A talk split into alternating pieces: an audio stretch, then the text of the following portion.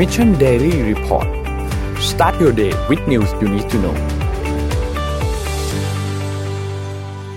สวัสดีครับยินดีต้อนรับเข้าสู่ Mission Daily Report ประจำวันที่ 28 กันยายน 2020 นะครับ วันนี้อยู่กับเรา 2 คนสองคนเจ็ดครับโมงวันนี้ถึง8โมงเช้าสวัสดีพี่ปิ๊กนะคสรับวัสดีครับนี่ครับนนท์เป็นไงครับไปเที่ยวไหนมาอ่าอยู่บ้านอย่างเดียวเลยฮะอ่าครับหยุดอยู่บ้านครับเสาร์อาทิตย์พักผ่อนนะฮะอ่าโอเควันนี้เริ่มเลย เราเริ่มกันที่ตัวเลขผู้ติดเชื้อกันก่อนครับ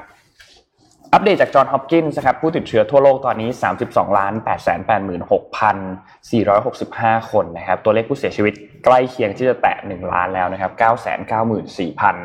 940 คนนะครับ ตัวเลขผู้ที่รักษาหายแล้วนะครับ 22ล้าน759,961 คนนะครับ เราไปดูตัวเลขในไทยกันบ้างครับ ตัวเลขในไทยนะครับเมื่อวานนี้ทางด้านสบครายงานพบผู้ติดเชื้อเพิ่มเติม 1 คนนะครับรวมแล้วเนี่ยติดเชื้อ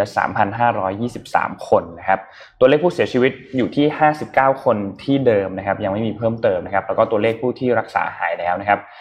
เพิ่มเมื่อวานเพิ่มมา 5 คนนะครับรวมแล้วเนี่ยมี 97 คนที่กำลังรักษาตัวอยู่ที่โรงพยาบาลนะครับหนึ่งรายเมื่อวานนี้ที่เพิ่มเติมขึ้นมาเนี่ยคือเอ่อกลับมาจากสหรัฐอเมริกานะครับมาถึงไทยวันที่ 22 แล้วเข้ากักตัวแล้วก็ตรวจ พบเจอเชื้อเนี่ยวันที่ 25 นะครับโอ้ซึ่งสามวันไม่มีอาการด้วยอืมนะครับรายนี้เป็นรายที่ไม่มีอาการด้วยนะครับเอ่อตัวเลขผู้ติดเชื้อทั่วโลกตอนนี้เนี่ยก็ต้องบอกว่าสูงนะครับ แม้ว่าในหลาย ๆ พื้นที่จะสถานการณ์ดีขึ้นนะครับ แต่ว่าเมื่อวานนี้เนี่ยทางด้าน WHO นะครับเพิ่งออกมาพูดถึงตัวเลขผู้เสียชีวิตนะครับ อย่างที่นนท์รายงานไปเมื่อช่วงต้นว่าตัวเลขผู้เสียชีวิตตอนนี้ใกล้เคียงที่จะแตะ1ล้านแล้วนะครับ โดยตอนนี้เนี่ย WHO ออกมาบอกว่ามันเป็นไปได้นะ ถ้าหากว่าเอ่อตัวเลขผู้เอ่อผู้เสียชีวิตยังคงอยู่ในเคอร์ฟที่รุนแรงแบบนี้เนี่ยมันเป็นไปได้ที่เราอาจจะเห็นผู้เสียชีวิตจากโควิด -19 ทั้งหมดเนี่ยเกิน 2 ล้านคนอืมนะครับเพราะตอนนี้มันใกล้เคียงที่จะแตะ1ล้านแล้วนะครับ จากตัวอืมเลขที่เรารายงานเมื่อกี้นี้นะครับ เพราะฉะนั้นไม่ใช่ตัวเขาใช้คำว่า not impossible แล้วนะเป็นตัวเลขที่เป็นไปได้แล้วนะมันเป็นไปได้แล้วนะครับ ที่จะ มีผู้เสียชีวิตเกิน 2 ล้านคนนะครับ วันนี้เราเริ่มกันที่ข่าวไหนก่อนดีครับ มีอะเล่าเรื่องกันเบาๆก่อนเรื่อง t ิ k t o k ให้ฟังดีกว่าอ่ามาฮะนะครับ ก็ Forbes นะครับ เมื่อสุดสัปดาห์ที่ผ่านมานะครับ ก็มีบทวิเคราะห์สั้นๆออกมานะครับ ขอภาพ P7 นะครับ ว่าดีลที่เพิ่งปิดไปเนี่ยที่ Walmart กับ Oracle ใช่ไหมรวมกันครับแล้วก็เข้าซื้อหุ้น TikTok อยู่ที่ 20%ใช่ไหมครับ TikTok โลกอยู่ที่ 20%เนี่ยเป็นถามว่า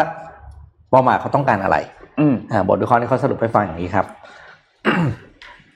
ปัจจุบันนี้เนี่ยวอลมาร์ทเนี่ยมีฐานลูกค้าในสหรัฐอเมริกาเนี่ยนะครับ อายุเฉลี่ยอยู่ที่ 46 นะครับ ซึ่งก็เป็นก็ถือว่าเป็นคนวัยกลางคนนะนะคครัรับบแล้วก็มีรายได้เฉลี่ยต่อปีเนี่ยอยู่ที่ 76,000 เหรียญนะครับ แต่ในขณะที่ TikTok เนี่ยมีอายุเฉลี่ยของ user เนี่ย อยู่ที่ 18ถึง24อือฮึนะครับ แปลว่าการเข้าซื้อ TikTok ของ Walmart ครั้งนี้เนี่ย Walmart จะเหมือนกับ TikTok เป็นประตูเปิด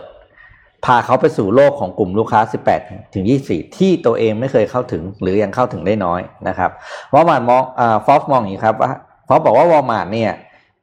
มองการไกลว่าคนที่อายุ 18ถึง24 วันนี้เนี่ย แม้ว่าปัจจุบันจะมีเขาเรียกว่าเป็น influence buying อยู่ระดับหนึ่ง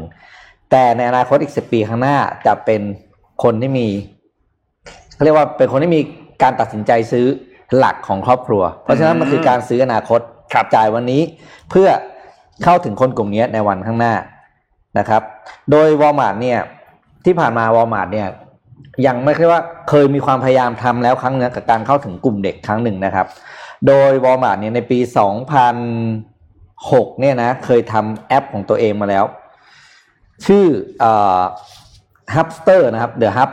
แอปเนี่ยเป็นเป็นเหมือนกับเป็นเป็นเขาเรียกว่าเป็น social commerce ของตัวเองครับแต่ว่าตอนนั้นมันยังไม่มีคำว่า social commerce นะมันเป็นแอปซื้อของแต่ว่าเข้าถึงกลุ่มเด็กอันเนี้ยอืมเปิดได้สี่เดือนเลิก เพราะว่าโดน complain แบบแหลกลาญว่าอือฮึใช้ไม่ได้อะไม่ work หรือไม่ interactive ต่างๆ เนี้ยบางมาบางมาก็เลยพับโปรเจกต์นั้นไปนะครับขณะที่ปัจจุบันนี้เทรนด์ของคำว่า social commerce ก็คือสิ่งที่เรียกว่าเรา อยู่ใน social network แล้วเราซื้อขายของในนั้นเลยครับซึ่งมันจะต่างจาก e-commerce e-commerce คุณไปอยู่ตามแพลตฟอร์มอ่าฮะอ่าเนี้ยเทรนด์ของ social commerce เนี่ยมันเขาบอกว่ามันมีผลสำรวจโดยอ่า Shopper Experience Index นะที่อเมริกาบอกว่า 42%เคยซื้อของผ่าน social commerce แล้วนะครับ แล้วก็ 30%เนี่ยซื้อผ่านแอปที่เป็นแอปหลักๆทั้งนั้นเลย ไม่ว่าจะเป็น Pinterest Facebook Twitter Instagram Snapchat อะไรต่างๆนะครับครับแล้วที่สำคัญก็คือ peak มากคือ 50%ของคนรุ่น millennial ก็คือคนรุ่นเนี่ยที่เป็นฐานหลักของ TikTok เนี่ยซื้อของผ่าน social commerce มาแล้วอืมนะครับ เพราะฉะนั้นเนี่ยถึงบอกว่าไม่ไม่เป็นที่สงสัยเลยว่าวอลมาร์ทซื้อ TikTok ไปเพื่ออะไร และประเด็นสุดท้ายที่พร้อมสรุปก็คืออันนี้น่าสนใจมาก เมื่อวอลมาร์ทเข้าเข้าเข้าเข้าเป็นเจ้าของ TikTok ใช่ไหมครับ TikTok จะมีโฆษณาเหมือน social commerce ทุกที่อะครับครับมันจะมีโฆษณาอยู่ที่ว่าคุณคลิกไปแล้วมันจะไปโผล่อะไรแล้วบางทีมันก็การคลิกหนึ่งโฆษณาเนี่ย มันจะ random ไปหาเขาเรียกว่าผู้ขายหลายๆรายแต่พอวอลมาร์ทเนี่ยเขาเป็นเจ้าของ TikTok ใช่ไหมครับวอลมาร์ทจะ control gateway นี้ได้ไงอือฮึคลิกไปปุ๊บครับคลิกสิบครั้งเนี่ยไปหาตัวเองสักหกครั้ง ไปหาผู้ขายรายอื่นทั้งสี่ครั้งอะไรอย่างเงี้ยมันเป็นไปได้นะครับเพราะฉะนั้นเนี่ยนี่คือสิ่งที่บอกว่ามันเป็นการ favor ตัวเองในการเข้าซื้อครับในการสร้างโอกาสทางการขายนะครับอืมนี่ก็ฟอสเขาสรุปมาให้ฟังว่า Walmart และ Oracle จะได้อะไรจากการเข้าซื้อ TikTok ในครั้งนี้นะครับ ก็ต้องรอดูว่าจะเป็นจริงหรือเปล่านนท์เสริมจากข่าวพี่ปิ๊กเราอัปเดตต่อให้ฟังหนึ่งว่าอืมสถานการณ์ t ิ k t o k ตอนนี้เป็นยังไงบ้างแล้วนะครับอืมคืออย่างที่เราทราบว่าวันที่ 27 กันยายนก็คือเมื่อวานนี้เนี่ยอืมมันคือวันสุดท้ายที่คำสั่งตัว executive order ของโดนัลด์ทรัมป์เนี่ยจะมีผลก็คือจะแบนไหมห้ามดาวน์โหลดในสหรัฐไหมทั้งตัวทางอ่า App Store ของ Apple ใช่ไหมครับแล้วก็ Google Store ของทาง Google ใช่ไหมทีนี้อ่าล่าสุดเนี่ยเมื่อวานนี้เนี่ยนะครับทางด้านศาลสหรัฐเนี่ยเขาก็บอกว่าจะมีคำตัดสินว่าโอเค เดี๋ยววันวันอาทิตย์รู้เรื่องแน่นอน ซึ่งนนท์คาดว่าเดี๋ยวทางไทยเนี่ย ช่วงสายๆเราน่าจะรู้เรื่องแล้วอืมว่าสรุปแล้วเนี่ยอ่าคำสั่งการแบนจะมีผลหรือไม่มีผลนะครับ เพราะว่าอย่างที่เราทราบว่าตอนแรกมันวันที่ 20 ใช่ไหมมันเป็นวันที่ 20 กันยาที่จะสั่งแบนแล้ว แล้วเขาก็เลื่อนออกมาอาทิตย์หนึ่งเพราะว่าสุดท้ายแล้ววอลมาร์ทกับ Oracle ก็ต่อเวลาออกมานิดหนึ่งทีนี้เนี่ยอันเนี้ยรู้ละวันที่ 27 ก็เพราะเพราะฉะนั้นช่วงสายๆที่ไทยเนี่ยน่าจะรู้แล้วว่าสุดท้ายแล้วเนี่ยจะโดนแบนไหมสำหรับอืม TikTok นะครับแม้ว่าจะ มีข่าวว่าตกลงกันได้แล้วนะ ว่าจะซื้อแล้วนะ แต่ว่าสุดท้ายก็ต้องรอคำสั่งจากทางของรัฐบาลของทั้งสองฝ่ายอยู่ดีโดนัลด์ทรัมป์บอกว่าเขาโอเคแล้วใช่ไหมเรียบร้อยแล้วไม่มีปัญหาแล้วให้ซื้อได้ Walmart Oracle โอเคแล้วแต่ว่ามันก็ยังมีทางด้านของรัฐบาลจีนด้วยเหมือนกันว่าจะตัดสินใจอย่างไรนะครับ แล้วก็เรื่องของการแบนชั่วคราวอันนี้เนี่ยก็ต้องคิดว่ามีผลเยอะนะ เพราะว่าอืม active user ของที่สหรัฐอะอยู่ที่ประมาณ 100 ล้านราย แล้วก็เยอะมากนะ แล้วก็ถ้าไม่นับสหรัฐแล้วดูทั่วโลกเนี่ยอยู่ที่ประมาณ 700 ล้านอืม เพราะนั้นสหรัฐเนี่ยมากกว่า10%นต์นะเยอะมากๆนะครับ ก็น่าติดตามครับว่าสุดท้ายแล้วเนี่ยดีลนี้เนี่ยจะเป็นยังไงกันต่อ เพราะว่าการที่สหรัฐได้ตัวทิกตอกเข้ามาเนี่ยมันมันมันได้หลายอย่างหนึ่งคือเรื่องของมีการจ้างงานด้วยสหรัฐได้การจ้างงานเพิ่มเติมขึ้นมาด้วย เพราะว่าไบแดนเองก็จะจ้างคนสหรัฐด้วยนะครับ แล้วก็ เรื่องของเงินสนับสนุนการบริจาคที่จะให้เกี่ยวกับเรื่องของการศึกษา อันนี้เนี่ยมูลค่า 5,000 ล้านเหรียญสหรัฐ ตัวนี้ก็เป็นเงินที่พอสมควรเหมือนกันนะไม่ใช่เงินเยอะมากน้อยๆเหมือนกันครับนะครับเพราะนั้นน่าติดตามครับว่าสถานการณ์ของ TikTok เนี่ยจะได้ข้อสรุปว่ายังไง แต่ต้องบอกว่าใกล้ละคิดว่าในสัปดาห์นี้เนี่ยน่าจะรู้แล้วว่าได้ข้อสรุปเป็นยังไงนะครับ เราไปกันที่เรื่องต่อไปกันเลยดีกว่าครับนนพาไปที่ไหนดีอ๋อยังอยู่ที่สหรัฐดีกว่า เราจำข่าวเมื่อ สัปดาห์ที่แล้วได้ใช่ไหมครับ ที่ทางด้านผู้พิพากษารูธกินสเบิร์กเนี่ยเขาเสียชีวิตอ่าใช่ไหมครับ ตอนนั้นอายุ 89 ปีแล้วแล้วก็เสียชีวิต ซึ่งก็อย่างที่เราทราบว่าโดนัลด์ทรัมป์เนี่ยก็ต้องประธานาธิบดีต้องมีการเสนอชื่อคนใหม่ขึ้นมาแต่นนท์เล่าย้อนความให้ฟังนิดนึงเราย้อนไปในยุคของบารักโอบามา ในยุคของบารักโอบามามีเคสแบบนี้เหมือนกันที่มีผู้พิพากษาเสียชีวิตในช่วงที่บารักโอบามาดำรงตำแหน่งประธานาธิบดีอยู่เนี่ยตอนนั้นเนี่ยโอบามาเหลือวาระในการดำรงตำแหน่งเนี่ยประมาณอีกประมาณปีกว่าๆก็คือดำรงตำแหน่งมาสองปีครึ่งละประมาณนั้นช่วงเวลาประมาณนั้นนะครับ ทีนี้ตอนนั้นเนี่ยเขาก็มีการถกเถียงกันว่าเฮ้ยจริงๆแล้วโอบามาควรจะเป็นคนเสนอชื่อไหมหรือว่ารอให้อ่ามีการเลือกตั้งก่อนอ่าแล้วค่อยมีการเสนอชื่อ ซึ่งตอนนั้นเนี่ยทางด้านพรรคริพับลิกันเนี่ย เขาก็ไม่ยอมเลยนะเขาบอกว่าอืมอืมเฮ้ยจริง ๆ แล้วคุณควรที่จะรอทางด้านอ่าการเลือกตั้งก่อนให้เรียบร้อยก่อน สุดท้ายทะเลาะกันไปทะเลาะกันมาโอบามาก็ออกมาบอกว่าโอเคแมนแมนๆก็ได้งั้นไม่เลือกอืมยังไม่มีการเสนอชื่อผู้พิพากษาคนต่อไป ก็รอให้มีการเลือกตั้งเสร็จเรียบร้อยก่อน แต่ตอนนั้นเนี่ยทางฝั่งของเดโมแครตเขาก็ค่อนข้างที่จะคิดว่าเฮ้ยยังไงต่อยังไงเดโมแครตก็ได้อยู่แล้วอะ ไม่น่ามีปัญหาหรอกอ่าฮิลลารีได้อยู่แล้วฮิลลารีคลินตันได้อยู่แล้วแหละ ไม่คิดว่าทรัมป์จะมาไง สุดท้ายอ่าทรัมป์ก็มานะครับ ทีนี้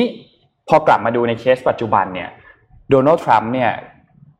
อีก 40 วันเท่านั้นนะจะถึงการเลือกตั้งแล้วมตอนนั้นโอบามาอีกปีกว่าเลยนะอืมแต่ว่าก็แน่นอนมีการพูดถึงถกเถียงในประเด็นเดียวกันเลยว่าเฮ้ยคุณควรจะรอการเลือกตั้งก่อนไหมให้มันเป็นแบบประธานประชาธิปไตยจริง ๆ ก็ รอเลือกตั้งก่อนค่อยเลือกอ่าแล้วประธานาธิบดีที่ได้รับเลือกคนใหม่เนี่ยก็เป็นคนนั้นน่ะผู้เสนอค่อยชื่อเสนอชื่ออมแต่สุดท้ายไม่ครับโดนัลด์ทรัมป์เมื่อวานนี้เสนอชื่อขึ้นมาเรียบร้อยแล้วนะครับนนท์คิดว่านนท์น่าจะส่งรูปไปแล้วขอภาพ N4 ครับเอ่อโดนัลด์ทรัมป์เสนอชื่อเอมี่โคนีบาร์เรตนะครับขึ้นเป็นผู้พิพากษาศาลสูงสุดคนใหม่ ทีนี้กระบวนการต่อไปเนี่ยก็ต้องผ่านการโหวตในวุฒิสภา นะครับอืมทำให้ให้วุฒิสมาชิกเนี่ยมีการโหวตโดยที่ต้องได้รับเสียงสนับสนุนมากกว่าครึ่งหนึ่งก็คือ 51 เสียงนั่นแหละ และอย่างที่เราทราบว่าเอ่อในวุฒิสภาเนี่ย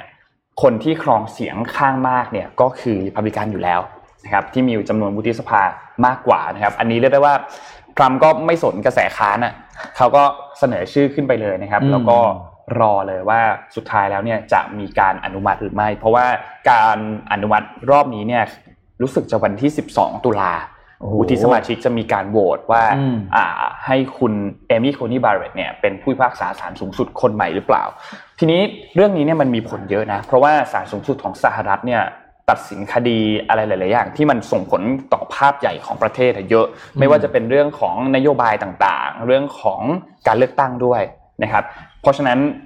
การที่เตรียมที่จะมีผู้พิพากษาขึ้นมาคนใหม่เนี่ย เป็นใครเนี่ยมีผลเยอะเหมือนกันอืมนะครับแล้วก็ดูคือตามหลักแล้วเนี่ยประธานาธิบดีเป็นคนเสนอชื่อถูกต้องแล้ววุฒิสภาเป็นคนรองรับรองอันเนี้ยตามหลักทุกอย่าง แต่เขาก็มีอย่างที่นนท์เล่าให้ฟังนั่นแหละคืคืออคือกำลังจะลงตำแหน่งไงอ่าใช่กำลังจะเลือกตั้งต้องใช้แล้วคำว่าลงตำแหน่งแล้วกันเพราะเดี๋ยวจะเลือกใหม่ก็จะใครมาก็ว่ากันไปอืมใช่ก็เลยคือเลือกวันนี้คือเดือนเดียวใช่ไหมใช่ครับ เดือนเดียว อืมแล้วก็อีแม่กไม่นานเนี่ย เราก็มีเพราะฉะนั้นมีเส้นทางของตัวเองที่น่าติดตามนะน่าติดตามว่าว่าจะเป็นยังไงต่อ เพราะว่าคนคนคุณเอมี่เนี่ยต้องบอกว่าเป็นคนที่เป็นฝ่ายอนุรักษ์นิยมนิดนึง เพราะฉะนั้นถ้าเราดูคะแนนเสียงแล้วเนี่ยมันจะกลายเป็น 6 ต่อ 3 แล้ว คือเอ่อฝ่ายอนุรักษ์นิยมเนี่ยหกฝ่ายเสรีนิยมเนี่ยอยู่ที่3นะครับเพราะฉะนั้นกฎหมายในเชิงเสรีนิยมอาจจะผ่านการพิจารณายากขึ้นด้วย หลังจากนี้นะครับก็น่าติดตามครับว่าหลังจากนี้จะเป็นยังไงกันต่อ เพราะว่าพรุ่งนี้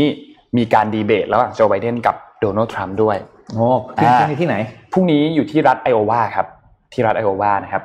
ซึ่งการดีเบตครั้งนี้เนี่ยจะเป็นการดีเบต 90 นาที ไม่มีตัดโฆษณา ไม่มีพักใดๆทั้งสิ้นอืมซึ่งตอนนี้ทั้งสองฝ่ายนะครับก็คือทางด้านทีมหาเสียงของทั้งสองฝ่ายทั้งทางด้านทรัมป์ทั้งโจไบเดนเนี่ยเขาออกมาให้สัมภาษณ์แล้วคือตัวเองอะไม่ออกมาให้สัมภาษณ์อยู่แล้วอ่าส่งทีมออกมาทั้งโจไบเดนทั้งทรัมป์ไม่ออกมาให้สัมภาษณ์เรื่องนี้อยู่แล้ว แต่ว่าส่งทีมออกมา ทางด้านทีมหาเสียงของทรัมป์ก็บอกว่าทรัมป์ไม่ซ้อมเลยนะ โอ้โหเออเขาบอกว่านี่ทรัมป์ไม่ซ้อมมั่นใจมากอ่าๆแต่โจไบเดนเนี่ยซ้อมอย่างซ้อมหนัหนักซ้อมซ้อมหนักอย่างหนักเลยอืมโจไบเดนซ้อมในการดีเบตอย่างหนักเลยเพราะฉะนั้นน่าติดตามเพราะว่าโจไบเดนไม่ได้ดีเบตมานานแล้วไงอ่าโดนัลด์ทรัมป์เขาอยู่ในตำแหน่งมาตลอดอืมเขาก็มีการออกมาพูดออกมาออกมาซัดแต่คนนู้นคนนี้ตลอดาอืมใช่เพราะฉะนั้นน่าติดตามครับว่าการดีเบตจะเป็นยังไง เดี๋ยวยังไงเราอาจจะเอามาเล่าให้วันพุธอ่านะครับเอามาเล่าให้ฟังกันวันพุธว่าไฮไลท์การดีเบตมีอะไรเปรี้ยงๆบ้างนะครับ ที่ผ่านมาเขาไปดีเบตกี่ครั้งแล้วอะนนท์รู้ไหมเอ่อทั้งหมดเนี่ยมันจะมีสี่ครั้งนนอ่านนนนไม่แน่ใจอันนี้รู้สึกจะเป็นครั้งที่สองหรือสามนี่แหละอืมคืออยากรู้ครั้งแรกเป็นยังไงบ้างอะไรเงี้ยรู้สึกคครั้รั้งงที่แรกผ่านมาเป็นไงบ้างครั้งแรกโดนัลด์ทรัมป์ออกออกมาบอกว่าโจไบเดนแบบคุณก็รอดมาได้อะรอดมาได้สำหรับการดีเบตครั้งแรกแต่วันนี้นนนนนจำไม่ได้นะจเออำจำแบบรายละเอียดไม่ได้ แต่ว่ามีบทสัมภาษณ์เอ่อย้อนหลังประมาณเนี้ยอืมนะครับโอเคก็มีแนวของจริงอะมาดูข่าวดีบ้างนะครับข่าวดูทางเศรษฐกิจอันนี้จาก นิกกี้เอเชียนรีวิวนะครับ ก็ไปดูเรื่องการผลิตโน้ตบุ๊กกันนะภาพ P5 นะครับ เมื่อวานนิกกี้เอเชียนรีวิวนะครับ ออกมาเปิดเผยข่าวหนึ่งน่าสนใจมากน่าจะเป็นข่าวดีของพวกเราชาวอาเซียนนะครับ โดยข่าวนี้มาอ้างอิงข้อมูลจาก Market Intelligence and Consulting Institute นะครับ หรือ MIC นะครับ ซึ่งเป็นบริษัทเขาเรียกว่าเก็บข้อมูลด้านการตลาดของไต้หวันนะครับ ออกมาเปิดเผยว่า Southeast Asia เนี่ยก็คือภูมิภาคบ้านเราเนี่ยนะครับ จะเป็นผู้ผลิตครึ่งหนึ่งของโน้ตบุ๊กที่ขายในโลกภายในปี 2030 อืมซึ่งเป็นข่าวดีเลยนะครับ เพราะว่าก็ก็คือการจ้างงานนะแล้วก็มีมียอดของการส่งออกอะไรต่างๆ ก็ว่ากันไปนะครับ สาเหตุก็คือเนื่องจากว่าแบรนด์ต่างๆ ทั่วโลกเนี่ย ตอนนี้ก็แน่นอนครับก็คือหนีหนีค่าแรงที่สูงขึ้นของจีนนะครับ และอีกเหตุผลหนึ่งก็คือเรื่องของการ การลดลดอะไรนะเขาเรียกความเสี่ยงทางด้านการผลิตที่ไปกองกันอยู่ที่จีนอย่างเดียวอือฮึก็เลยมีการขยับขยายฐานการผลิตออกมาสู่ประเทศอื่น แล้วก็ทั่วไปเขาเรียกว่าเหมือนกันกันเลยทุกคนก็หันหน้ามาทางเซาท์อีสเอเชียนะครับ โดยข้อมูลเนี่ยคือบอกปัจจุบันเนี่ยนะครับ ในปี 2019 นะ ตลาดโน้ตบุ๊กของโลกนะครับ มียอดขายอยู่ที่ 160 ล้านเครื่อง 90%ผลิตจากจีน นะครับ ก็จาก 90เนี่ยครับจะเหลือ 50 ภายใน 20 ภายใน 10 ปีนับจากนี้นะครับ โดย MIC เนี่ยได้เปิดเผยรายชื่อแล้วนะ เพราะเขาเป็นบริษัทหลักเขาจะรู้ว่าเขาเป็นบริษัทเก็บข้อมูลรวมอะครับใครจะไปผลิตที่ไหนบ้างนะครับ เอาฟังดีๆนะ ก็วิสตันนะครับ ซึ่งเป็นผู้ผลิตหลักของไต้หวันเนี่ยนะครับ ก็จะย้ายไปผลิตที่เวียดนามนะครับในขณะที่ Compel Electronics เนี่ยก็ กำลังสร้างโรงงานการผลิตแห่งใหม่อยู่ที่เวียดนามนะครับ ขณะที่ Quanta Computer เนี่ยซึ่งเป็นผู้ผลิตโน้ตบุ๊กอันดับสามของโลก คนนี้ confirm ว่าจะมาอยู่ที่ไทยนะครับ แล้วก็รายใหญ่ที่สุดของโลกคือ Foxconn เนี่ยยังไม่ตัดสินใจว่าจะไปที่ไหน ระหว่างเวียดนามกับไทย นี่อันนี้น่าสนใจมากเพราะ Foxconn เขาเป็นเบอร์หนึ่งแล้วก็ถ้าขายได้เข้ามาเนี่ยถือว่าดีมากก็ ผู้หลักผู้ใหญ่ในบ้านเราก็รีบไปจีบเขามานะครับ เพราะว่าเป็นโอกาสที่ดีจริงๆนะครับแล้วตลาดโน้ตบุ๊กเนี่ย ในปีนี้คาดการณ์ว่าจะเติบโตหกเปอร์เซ็นต์อือฮึจากปีที่แล้ว เพราะว่าเรื่องของเรื่องของหนึ่งการกระแสเรื่องของ work from home อะไรต่างๆสองคือเรื่องของไอ้ทุกคนทำงานอยู่บ้านกันเนี่ยนะกับสองคือเรื่องของไลฟ์สไตล์ของคนด้วย คือ work from everywhere นะครับ เพราะฉะนั้นตลาดโน้ตบุ๊กเป็นตลาดอีกตลาดหนึ่งที่น่าสนใจแล้วก็อยากให้ได้ Foxconn มา เพราะตามข่าวเอ็มซีว่า Foxconn เขาใช้คำว่าเมย์เมย์ครับเออ ก็คือยังไม่ตัดสินใจเลือกนะครับน่าติดตามอ่าน่าติดตามเราก็ขอให้ได้ขอให้เราได้บ้างเถอะใช่ขอให้เราได้บ้างอืมถ้าได้จะดีมาก เรานนท์พามาอยู่ที่ที่ไทยบ้างดีกว่าอืมที่ไทยมาเรื่องการเมืองไทยนิดหนึ่งอ่าแหวะนิดหนึ่งนะครับ อย่างที่เรารู้ว่าตอนนี้มันเหมือนจะมีปัญหาในพรรคเพื่อไทย เราเห็นการลาออกของใครหลาย ๆ คน ซึ่งซึ่งเป็นการลาออกจากตำแหน่งนะไม่ใช่ลาออกจากพรรคนะครับอืมเริ่มจากคุณหญิงสุดารัตน์แกยุรพันธ์ก่อน คนนี้เนี่ยลาออกคนแรกจากประธานยุทธศาสตร์ใช่ไหมครับแล้วก็คุณสมพงษ์อมรนิวัฒน์ก็ออกมาลาออกจากการเป็นหัวหน้าพรรคด้วยอืมนะครับ ทีนี้เนี่ยเกิดการเปลี่ยนแปลงหลายอย่างเหมือนกันขึ้นในพรรคเพื่อไทยไม่ว่าจะเป็นเอ่อในเรื่องของนโยบายต่างๆ ทีนี้เราต้องมาติดตามดูแล้วว่าใครจะขึ้นมาเป็นหัวหน้าพรรคแทน เพราะว่าสุดท้ายแล้วเนี่ยเขาก็ต้องมีการเลือก หัวหน้าพรรคขึ้นมาใหม่ใช่ไหมครับซึ่งหัวหน้าพรรคก็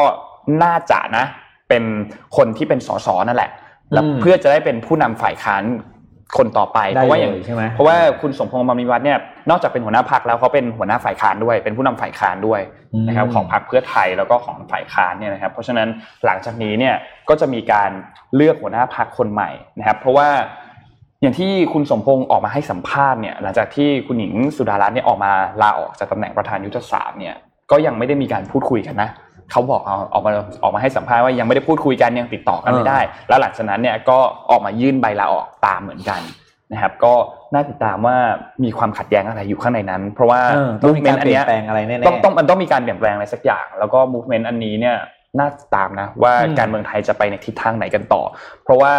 มันมีอะไรหลาย ๆ อย่างที่ยังปั่นป่วนอยู่เหมือนกันอืม นะครับไม่ว่าจะเป็นเรื่องของการประท้วงเองก็อ๋อยังไม่จบนะครับ ยังอืมมีการประท้วงต่อเนื่องที่ทางแกนนำพรรคแกนนำของกลุ่มการประท้วงเนี่ยออกมาบอกว่ามีขีดเส้นตายวันที่ 30 กันยา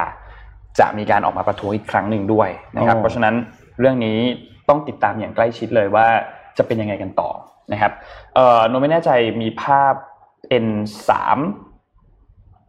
อ่าใช่ครับภาพ N3 ครับ อันนี้เป็นตัวจดหมายนะครับที่ เอ่อเรื่องขอลาออกจากตำแหน่งหัวหน้าพรรคเพื่อไทยของคุณสมพงษ์อมรนิวัฒน์อืมนะครับ โดยจะมีผลทันทีอืมนะครับ ตั้งแต่วันที่ถ้ากับตอนนี้26กันยายนในเขาเรียกไงนะ ในสภาเราขาดสองคนแล้วนะอ่าขาดรัฐมนตรีคลังรัฐมนตรีคลังขาดผู้นำฝ่ายค้านผู้นำฝ่ายค้านโอ้ด้วยตายละถูกต้องครับ นี่นี่ที่นี่เป็นองค์กรยังพอได้นะถ้าเป็นประเทศนี่มันก็ดูขาดขาดอะไรดูขาดขาดไปหน่อยเนาะใช่แล้วเราเรื่องของรัฐมนตรีเอกอระทรวงการคลังเนี่ย ในภาวะที่ไทยอืมกำลัง เจอเรื่องของโควิด -19 เศรษฐกิจก็ยังไม่ค่อยดีแบบนี้เนี่ยการขาอืดมขุนคลังเนี่ย โอ้ตายแล้วจะไปคุยกับต่างชาติเขายังไงเรื่องงงเรื่องเงินเยอะเหมือนกันกู้เงินอะไรอย่างเงี้ยนะครับอ้าววันนี้มีหนังสือมาแจกสองเล่มนะครับ อันนี้เล่มซ้ายไม่ต้องแนะนำนะครับ Super Productive ก็ฉลองครบหนึ่งปีที่เพิ่งจัดงานไปอ่าเร็วนะครับเร็วมากเลยนะครับ ก็เป็นหนึ่งปีที่ผมเองผมก็ไปดูในวันนั้นเหมือนกันนะครับเหมือนจะจัดครบรอบแบบเมื่อสุดสัปดาห์ที่ผ่านมานี่เองอ่าใช่นะครับเพราะฉะนั้นก็เลยเอามาแจกกันสามปีนี้วัรอดูวีอะไรหรือเปล่า จากจากอ่าต้องรอดูว่าต้องรอดูทางต้องรอดูทางคุณลวิทย์จะมีอะไรมาเซอร์ไพรส์แฟนๆอีกหรือเปล่านะครับครับแล้วส่วนก็อีกเล่มหนึ่ง smarter faster better ครับของ Charles Duhigg นะครับเล่มนี้เนี่ยเป็นคนเขียนคนเดียวกับ the power of habit the power of habit อืมเนี่ยเพิ่งเพิ่งแปลไทยเมื่อไม่นานมานี้อืมนะครับเพิ่งลงแปลไทยอันนี้เป็นอีกเล่มหนึ่งของคนเขียนคนเดียวกัน Master Faster Bitter นี่ Better ก็แปลไทยแล้วแปลไทยแล้วเหรอน่าจะนั่นนู่นน่าจะไม่แน่ใจนะคุไม่ณแน่ใจคุณนั้นอาจจะจำผิดขอโทษทีแต่ว่าเหมือนจะเห็นว่ามีแล้วนะอืมนะครับ นะครับ ก็วันนี้เรามี 5 เล่มแจกกันอ่าเดี๋ยวรอดูว่าเราจะถามว่าอะไร นี่เราก็แอบไปหยิบมาในลังที่คุณลวิทย์เข้าไปคุยไว้วันก่อนอะครับเนื่องจากเขาไม่มานี่เราก็จัดการเลยใช่ครับลยเรานะคจัดการคุยด้วยตัวเราเองเราเราไม่รอครับเราไม่รอครับนี่เมื่อเมื่อเช้าอ่านข่าวนี้สดๆร้อนๆเลยไม่ได้มีภาพประกอบ อ่านแล้วตกใจเลยนะครับขออ่าจาก Japan Today นะครับ อ่านแล้วสะดุ้งโหยงนะครับ Mitsubishi Motor กำลังจะออกแผน Early Retirement ให้กับพนักงานอะ ที่ญี่ปุ่นนะครับ Mitsu- Mitsubishi Motor ที่ญี่ปุ่นกำลังวางแผน Early Retire ให้กับพนักงานที่อายุ 45 ปีขึ้นไป อ่านแล้วสะดุ้งเฮ้ย45สี่สิบห้าเออร์ลี่รีทายแล้วนะครับ อ่านเถอะก็สะดุ้งอุ้ยแต่เราเข้าเกณฑ์อะดูข่าวกันนะครับ ก็คือ Mitsubishi Motor Corporation นะครับ ประกาศแผน Early เตรียมจะ Early Retire พนักงานจำนวนประมาณ 500ถึง600 คนนะครับ ในเดือนในช่วงกลางเดือน พฤศจิกายนนี้นะครับ ตามแผนปรับโครงสร้างการบริหาร เพื่อที่จะลดต้นทุนทางด้านแรงงาน แล้วก็การจัดการให้ได้มากกว่า 20%เนื่องจากสถานะทางการเงินไม่ค่อยดีนะครับ แล้วก็โดยคนงานที่ยุพนักพนักงานที่อายุ45 สามารถเข้าโครงการนี้ได้นะครับ โดยโครงการนี้จะใช้เรียกว่าแอพพลายกับสำนักงานใหญ่ที่โตเกียว แล้วก็โรงงานอีก 2 แห่งไม่ว่าจะเป็นที่อาอิจินะครับกับโอกายาม่านะครับโดยมิซูบิชิมอเตอร์เนี่ยเป็นหนึ่งในเราที่รู้ว่าเป็นหนึ่งในผู้ผลิตรถยนต์ต้นๆของญี่ปุ่นใช่ไหมครับ แต่พอดีเขาเป็นคนที่ยอดขายตกหนักที่สุดเลยในช่วงโควิดที่ผ่านมา โดยยอดขายของมิซูบิชิมอเตอร์เนี่ยตกลงไปถึง 69.1%ในเดือนกรกฎาคมนะครับ ในขณะที่คนอื่นยังพอตกแหละแต่พอเข้าใจได้นะ 3-40%นะครับ แล้วก็บริษัทเองก็เพิ่งประกาศผลประกอบการขาดทุนอยู่ที่ 3 6 0 0 0 0 ล้านเยน หรือประมาณ 3.4 พันล้านเหรียญสหรัฐนะครับ ในปีที่จบไปนะครับ แล้วล่าสุดก็คือก็ออกมาข่าวมีเพิ่มเติมก็คือ ได้ออกมาประกาศหยุดผลิตนะมิตซูบิชิปาเจโร่ด้วยนะครับ หยุดผลิตแล้วถาวรนะครับ แล้วก็มีแผนที่จะเลิกผลิตสายเลิกผลิตรถ i อะไรผมอ่านนะ i m i e v อะก็คือรถ compact ที่เป็นรถ EV ของเขาด้วย ที่เพิ่งออกขายเมื่อปี 2009 นี่เอง แต่ว่าสู้แบรนด์อื่นไม่ได้ก็เลยจะเลิก เลิกอะไร เลิกผลิตสายไปหมดก็คือแย่จริงตอนนี้ เอาเอาใจช่วยจริงมิซูบิชิมอเตอร์ ในบรรดา top 8 ของญี่ปุ่นเนี่ยเขาหนักที่สุดแล้วนะครับ นนท์พาไปอยู่ที่จีนอืมนิดนึงครับอืมเมื่อสัปดาห์ที่แล้วเนี่ยมันมีข่าวหนึ่งที่น่าตกใจมากคือเอ่อออ่า ที่ทางศูนย์ R&D ศูนย์วิจัยและพัฒนาของบริษัทหัวเว่ยเนี่ย ซึ่งอืมยักษ์ใหญ่ของจีนเลยเนี่ยนะครับ เกิดเพลิงไหม้อืมอ่าเมื่อเมื่อเมื่อสัปดาห์ที่แล้วนะครับ ทีนี้ก็ไอศูนย์อันนี้เนี่ยจริงๆยังไม่ได้เปิดให้บริการยังไม่ได้เปิดใช้งานอะกำลังอยู่ในการภาวะไอเขาเรียกว่าอะไรอะกำลังอยู่ในระหว่างการก่อสร้างอืมนะครับ ซึ่งก็เกิดไฟไหม้ขึ้นมาในบริอยู่ในเมืองตงกวนในมณฑลกวางตุ้งเนี่ยนะครับอืมซึ่งหลังจากนั้นเนี่ยก็พบผู้เสียชีวิตจากเหตุการณ์นี้เนี่ยสามคน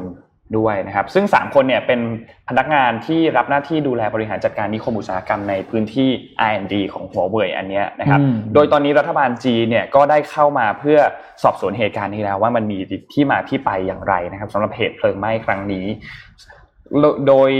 ในวันนั้นเนี่ยต้องใช้เจ้าหน้าที่เข้าไปดับเพลิงเนี่ยจำนวนมากกว่า 100 คนนะหูยใหญ่มากใหญ่นะเป็นไฟไหม้ใหญ่ที่ถ้าโดนไฟไฟเตอร์ร้อยคนเนี่ยคือไฟไหม้ครั้งนี้ใหญ่มากนะครับ โดยศูนย์อันนี้เนี่ยก็จะหลังจากที่เสร็จแล้วเรียบร้อยแล้วเนี่ยก็จะมีพนักงานประจำการมากกว่า 20,000 คนด้วยอืมนะครับทำให้คนคือคนเข้าไปดับก็เลยต้องเยอะมากนะครับ ทีนี้ก็น่าสงสัยเหมือนกันว่ามันเกิดจากอุบัติเหตุหรือเปล่า หรือว่าเออมี คนที่ไม่ปประระสเด็นงค์คืดีอหไม่รือเปที่ไหนล่าแม่งไปไม่หัวเว่ยเนี่ยอ่าใช่ไม่หัวเว่ยที่จีนอืมด้วยเนี่ยนะครับ ก็ทำไมถึงก็พอรอดูการโอสืเคบสวนว่าหลังจากนี้จะเป็นยังไงกันต่อนะครับสำหรับที่นี่ เราไปต่อกันที่ไหนดี อะเดี๋ยวพี่พาไปญี่ปุ่นแล้วกันอ่าได้ครับ สาวๆน่าจะตื่นเต้นกับข่าวนี้นะครับ เดี๋ยวขอภาพ P6 นะครับ แล้วก็ต่อด้วย2ภาพที่ส่งตามไปเมื่อกี้นะครับซิเซโดนะครับ ก็ ออกมาเปิดเผยว่าเพิ่งค้นพบนวัตกรรมใหม่ในการตรวจวิเคราะห์สภาพผิวนะครับของลูกค้าโดยใช้เทคโนโลยี 3D เทคโนโลยี Im แล้วก็ Image Imaging เทคโนโลยีด้วยนะครับ เป็น two dimension หมายความว่าเป็นการเอา AI มาประมวลผลโครงสร้างผิวของเราเนี่ยนะครับ โดยเทคโนโลยีนี้เนี่ยเขาแต่ก่อนใช้อยู่ในห้องแลบเพื่อทำการวิเคราะห์ผิวนะครับ แต่ว่าเขามีการขยายผลลงมาสู่ตลาดแล้วโดยสิ่งที่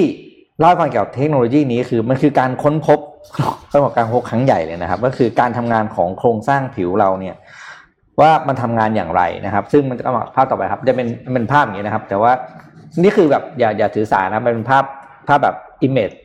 AI สร้างขึ้นมา มันก็จะเป็นเวลาคนดูฟิล์มภาพทางการแพทย์อะไรอย่างเงี้ยมันจะดู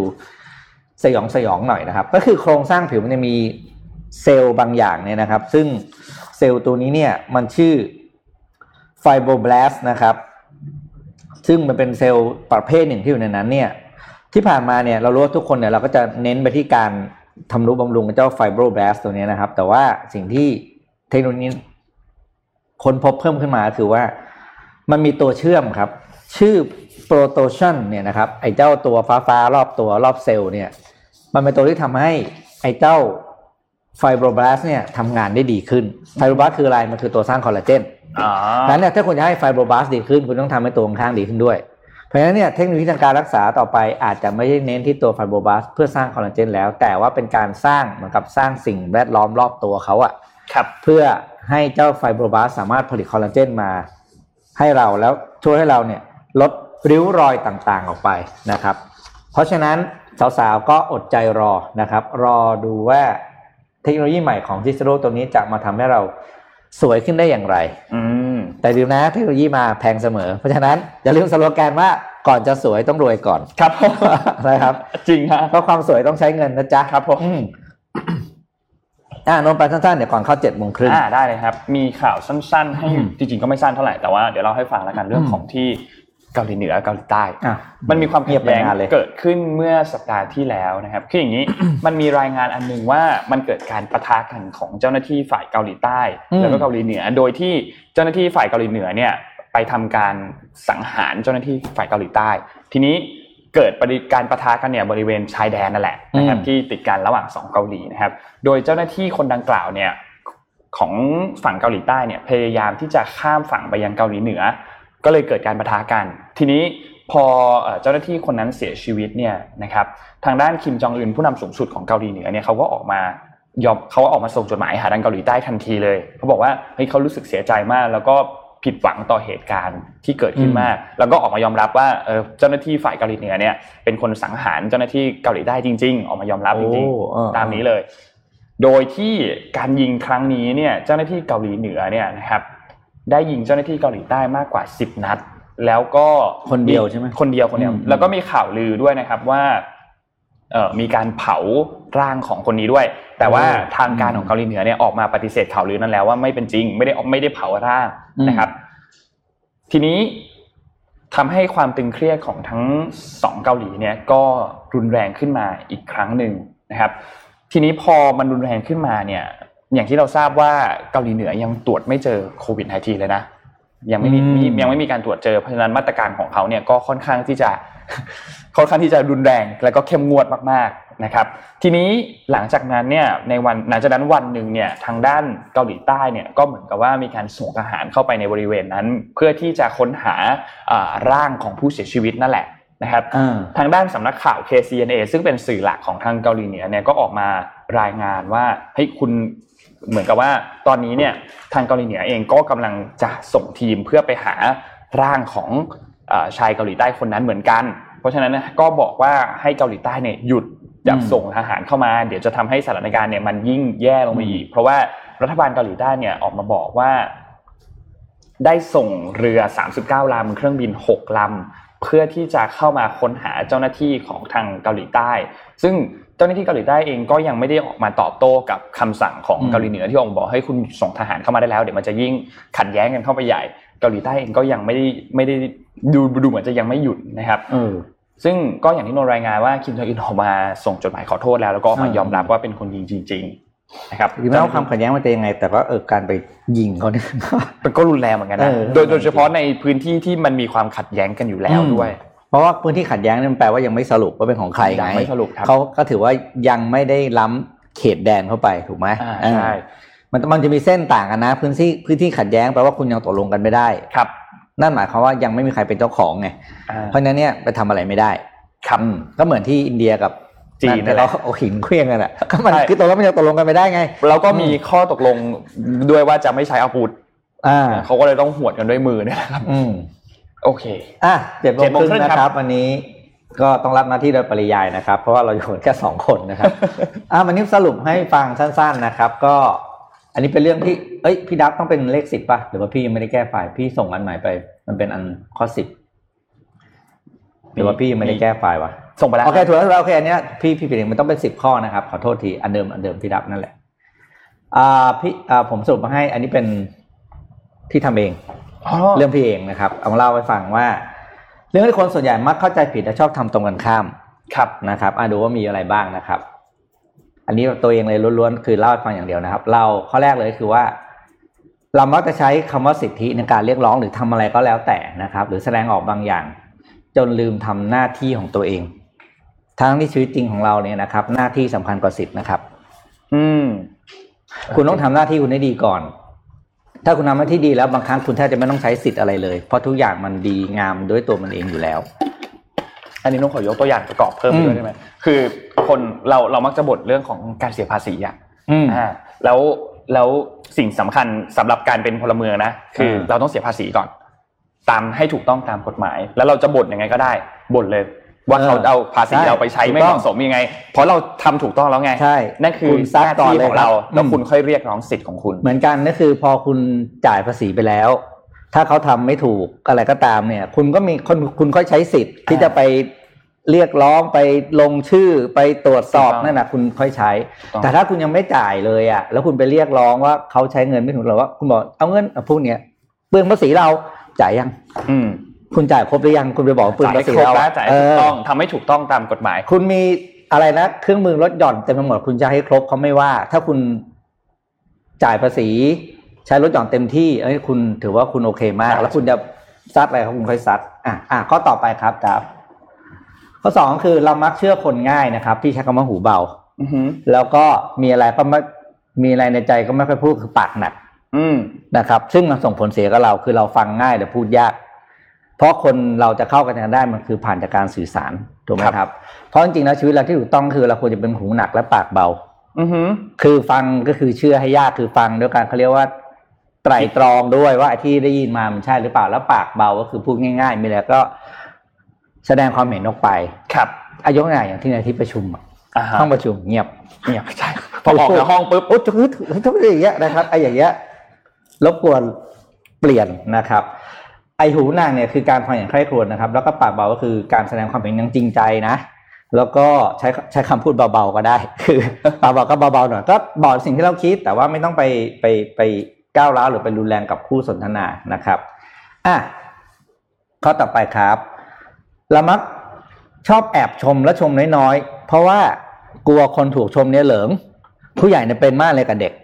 ไปชมเลยลูกหลานมากชมบ่อยเดี๋ยวเหลิงเคยได้ยินใช่ไหมอ่าฮะอ่านะครับ แล้วก็ แต่ชอบตำหนิบ่อยๆเพราะอยากให้จำครับ พูดบนอะไรดุเขาต่อหน้าคนอื่นเพื่อให้อายอายจะได้จำจำแล้วไม่ทำอีก นี่คือตรากกะ แต่จริงๆชีวิตเราคุณจะทำไงครับ คุณจะชมบ่อยในเบื้องหน้าและด่าให้น้อยในเบื้องหลัง คือชมบ่อยๆต่อหน้าหรือชมชมไปเนี่ยคือการการสร้าง positive energy ให้คนเนี่ยมันอะไรนะเขาเรียกมันจูงใจกว่าอยู่แล้วในระยะยาวใช่ไหมครับ แล้วก็ด่าได้นะ แต่ด่าน้อยหน่อย แล้วก็ด่าในข้างหลังด้วยคือไปคุยกันแล้วก็อาจจะคุณจะตำหนิแล้วกับลูกน้องกับทีมนะอะโอเค คุณก็ไปคุยกันแต่ว่า confirm อีกหนึ่งเสียงว่าการด่าคนต่อหน้าคนอื่น ที่เป็นบุคคลที่สามเนี่ยแม้แต่เพียงแค่คนเดียวนะครับไม่ work นะครับ ใครทำอยู่เลิกซะนะครับอะข้อสี่ครับ เรารู้ทุกเรื่องยกเว้นเรื่องตัวเอง อืม อันนี้จริงต้องอธิบายเนาะก็คือเราจะโอ้เก่งจังในเรื่องคนอื่นเนี่ยเก่งที่สุด แต่ว่าเราไม่รู้เรื่องตัวเองเลยทั้งทั้งๆที่ต้องบอกว่า เกินครึ่งของเรื่องที่เรารู้เนี่ย มันไม่ค่อยสำคัญกับชีวิตเราครับ แล้วเราก็เปลี่ยนแปลงอะไรมันไม่ได้ด้วยนะ เรื่องที่เรารู้เนี่ยนะครับ แต่ก็คือถ้าเรายิ่งรู้เรื่องตัวเองเร็วขึ้นเท่าไหร่นะครับ ชีวิตเราก็ใกล้ความสำเร็จเข้าไปเท่านั้นนะครับ พี่ก็ฝากเขาคิดไว้แค่ว่า การรู้เรื่องคนอื่นจะมีแต่เรื่องวุ่นวายเข้ามา อืมแต่การรู้เรื่องตัวเองจะตัดเรื่องวุ่นวายออกไปไอ้จนชอบคำพูดนี้จังเลยนะครับ อันนี้ก็เป็นข้อสี่ที่ฝากให้นะครับ อันนี้ต้องพูดยาวๆครับเพราะอยู่แค่สองคนครับอะข้อห้ามานะครับ เราสนใจทุ่มเทกับการทำ to do list แต่ลืมทำ job done list อ่าฮะนะครับ คือจำนวนงานที่ต้องทำเนี่ยมันไม่สำคัญกับจำนวนงานที่เราทำเสร็จนะ คือเราจะเห็นหลายคนชอบถ่าย to do list มาพี่ก็เป็นวันไหนแม่งงานแม่งเยอะมากๆพี่ก็ไม่ไหวมันก็ถ่ายประชดตัวเอง แต่ที่สำคัญที่สุดคือ at อะไรนะ end of the day คุณอย่าลืมกลับมาดูใบนั้น ว่าคุณขีดทิ้งไปแล้วกี่อันขีดทิ้งคือทำเสร็จอืมไอ้พลังของการอะไรนะเขาเรียก ขีดค่างานที่ทำเสร็จเนี่ยมันจะเป็นแรงให้คุณมีแรงทำงานที่เหลือต่อไปมันเหมือนมีกำลังใจอะเฮ้ยโอ้ใช่โหใช่แบบใช่เป็นโมเมนต์ที่ดีมากนะแล้วคก็รับโอ้โหเสร็จอีกหนึ่งเสร็จแล้วแล้วอะไรอย่างเงี้ยนะครับ อะอันต่อไปนะครับ ข้อหกก็คือ เรามักให้เรื่องร้ายเกิดขึ้นกับเราอ่าเรามักให้เรื่องร้ายกับคนอื่นทีละนิด แต่ให้เรื่องดีแบบทีเดียวหายนะครับ ที่ถูกแล้วก็คือเรื่องร้ายขอขอให้เกิดขึ้นครั้งเดียว ไม่ว่ากับใครก็ตามให้มันจบ แต่เรื่องดีค่อยๆมาทีละน้อยแต่นานๆอือฮึยกตัวอย่างนะครับ อันนี้มันเป็นผล research นะครับอันนี้พี่ไม่ได้คิดเองเท่านี้เขาบอกเลยว่าเวลาที่เราทำธุรกิจแล้วเราเป็น marketing เนี่ยเวลาเราเราจะ reward ลูกค้าเนี่ย สิ่งที่ได้ผลนั่นคือการ reward ลูกค้าเรื่อยๆตึกตึกตึกตึกเพื่อให้ลูกค้ารู้สึกว่าเราดูแลเขาตลอดเวลาครับ แต่ขณะที่ถ้าเกิดมีข่าวร้ายของบริษัทเช่นขึ้นราคาสินค้าเนี่ยให้ขึ้นไปเลยโครมเดียวแล้วเผื่อไปเลยว่าสมมติคุณจะต้องขึ้นสามครั้งใช่ไหมหนึ่งสองสามเนี่ยหลักการตลาดพิสูจน์มาแล้วให้ขึ้น สูงสุดไปเลยทีเดียวอือฮึอยากขึ้นทีละจึกทีละจึกเพราะรู้สึกว่าลูกค้าจะรู้สึกว่าเราเอาเปรียบเขาอ๋อยกตัวอย่างง่ายๆครับ ถนนพระรามสองครับ ถ้าคุณจะปิดถนนแล้วตัดทีเดียวให้เสร็จ ชาวบ้านเขาจะไม่ว่าคุณอ่าเพราะว่ามันก็คือว่าอ๋อทำถนนใหม่ปุ๊บตัดท้ายเสร็จสร้างเสร็จแล้วคือจบกันแล้วก็ทุกทุกคนก็กลับไปใช้ชีวิตปกติ แล้วชีวิตนี้เป็นไงทุกคนเห็นไหมตัดเดี๋ยวจึ๊กเดี๋ยวทุบเดี๋ยวขยายเลนเดี๋ยวเทเนี่ยมันจะเป็นอย่างเงี้ยนี่คือตัวอย่างอ่านี่คือตัวอย่างนะครับ